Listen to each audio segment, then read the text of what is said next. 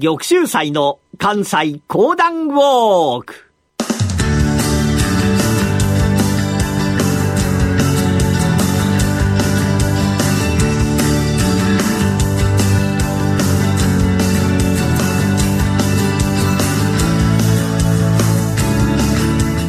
玉州祭の関西講談ウォーク。この番組はなにわの講談師玉田玉州祭さんにこれまで歩いてきた歴史上の人物や出来事にゆかりの深い関西のさまざまな土地をご紹介いただきます。今月お届けするのは秀吉の奇襲攻めのお話。それではこの後玉州斎さんにご登場いただきましょう。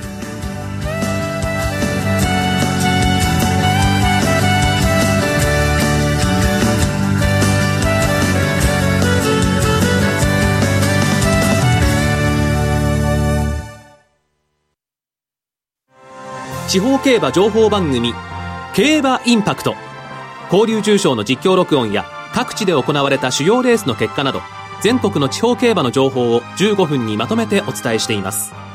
ラジオ日経第1第2で競馬中継終了後の夕方4時45分から放送です皆さん、こんにちは。講談師の玉田玉秀祭です。玉秀祭の関西講談ウォーク始まりました。えー、今月は、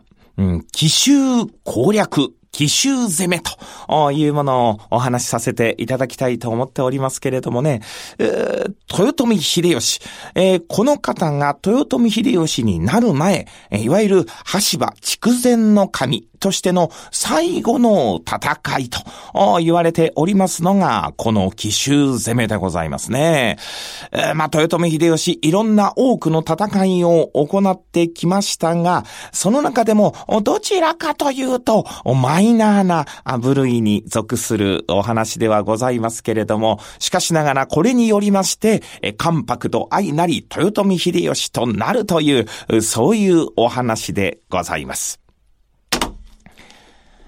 橋場筑前の神秀吉が、いよいよ天下統一に向けて動き出しました。その時に南の方では大変なことが起こっていた。その南におりましたのが、根頃州、西下州、また本願寺州と申します、いわゆる寺の勢力でございます。治療だけでなんと72万石。しかも、総兵3万人をば、引き連れておりますから、秀吉といえども、それを捨てておくわけにはいかない。さあ、どうすればよいかと考えておりましたが、この時に秀吉の頭の中に浮かび上がりましたのが一つの城。それが、岸和田城でございました。まあ、岸和田城と申しますとね、えー、現在では岸和田のだんじり祭りというのが有名ですが、あそのだんじり祭りの、走ります、動きます、すぐ近くのお城でございます。さあ、この岸和田城に入ることになりましたのが、中村和氏。この和氏が秀吉の命令のままに岸和田城の城主と相なる。中村、わかっておるな。その方が、岸和田城に入り、あのあたり、一帯の根殺州、西下州、また、小川州に本願寺州などを、ぶち倒すのじゃ。討伐をするのじゃ。わかったな。は、はあはあ、と中村が引き受けた。さあ、中村は、この岸和田城を中心にいたしまして、まずは先週中の自社領の没収を罰する。これをそのまま引き受けるような最下州、根頃州ではございません。あの中村という奴は、俺たちの領地を奪いやがった。これは何とかしなければならん。よし、というので、いよいよ岸和田城の周りに兵をば進めて参ります。まあ、なんと言いましても、この岸和田城に入っておりました人数は、わずか数千人。それに比べまして、根殺し、最下衆の人数はと申しますと、数万にも及びますから、これは多勢に無勢。しかしながら岸和田城を守ります中村が、この城を守れ守れ守るのじゃと言うて、まあ、一生懸命守った。ところがね、やはり人数には勝てません。もう、岸和田城が落ちるか思いました、その時に。なんと、一人の奉仕が現れた。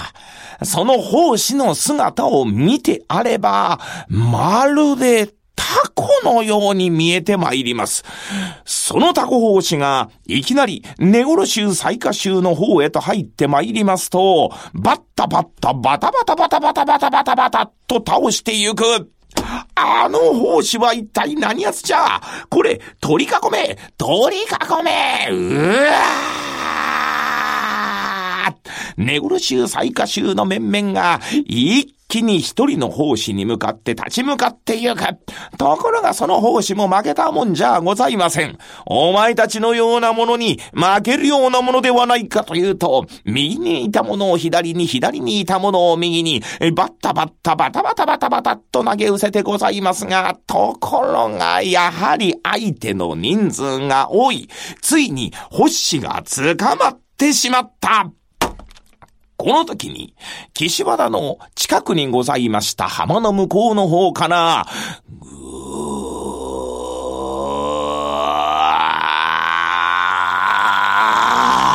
というて、何やら岸の方をめがけてやってくる。一体これは何のちょっとじゃ、何の音じゃと、最下州根殺州の面々が浜の方を見てございますと、水平線の向こうから現れて参りましたのが、なんと、幾万、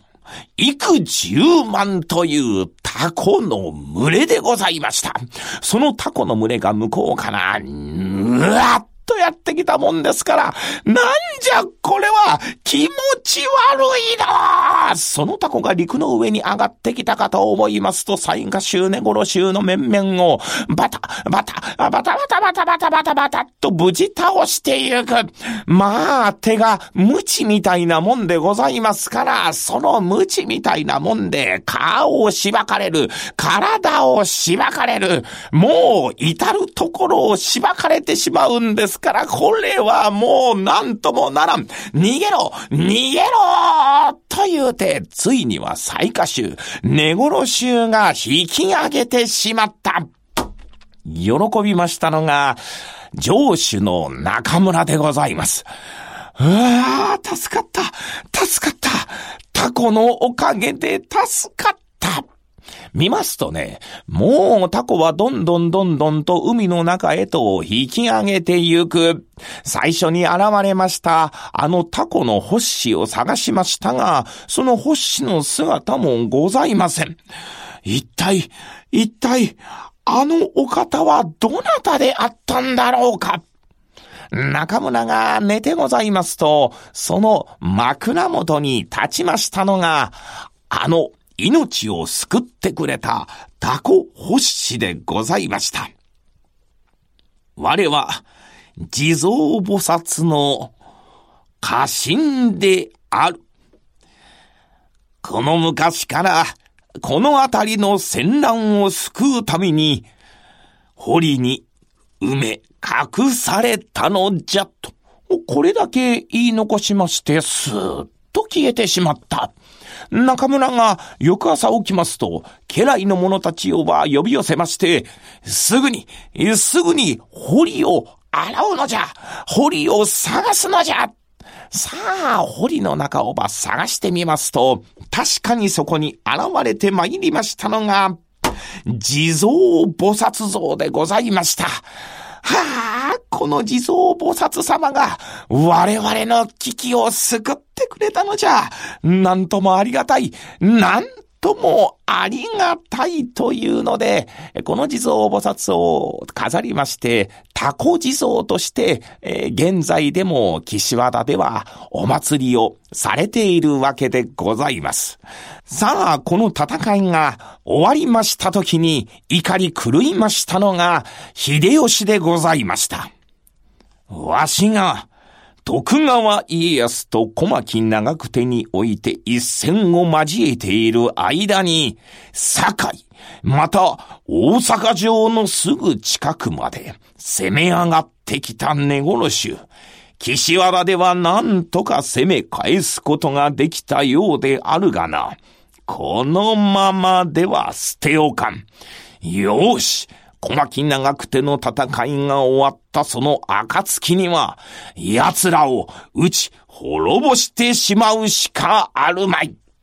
さあ、この小牧長久手の戦いが、徳川家康との間に講和ができ停戦と相なる。いよいよ大阪城に大軍をば引き連れて帰って参りました秀吉が、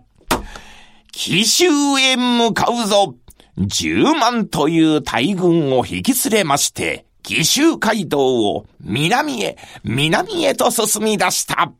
さあ、この後どうなるのか。この続きは次週のお楽しみ。講談師の玉田玉秀祭でした。どうもありがとうございました。競馬中継が聞けるラジオ日経のテレドームサービス。東日本の第一放送は0180-99-3841、99-3841。西日本の第二放送は0180-99-3842、99-3842。情報量無料、通話料だけでお聞きいただけます。今回のお話に登場した岸和田城は、兼務の申請の時代、1334年頃に楠木正成の一族である逃げた高家が築いたのが始まりとされています。秀吉の奇襲攻めの拠点となった後に五層の天守閣が築かれ本格的な城構えとなりました。その後元那5年1619年に増平康重が城主となり城下を整備し寛永17年1640年に岡部信勝が城に入り以降明治維新を迎えるまで岡部氏13代が岸和田藩を統治しました。元禄16年1703年に城内に三の丸稲荷神社が建立され稲荷祭りが始まります。この祭りが現在の岸和田だんじり祭りへとつながっていきます。岸和田城の天守閣は文政10年1827年に落雷により焼け明治時代には城郭施設が取り壊されてしまいました。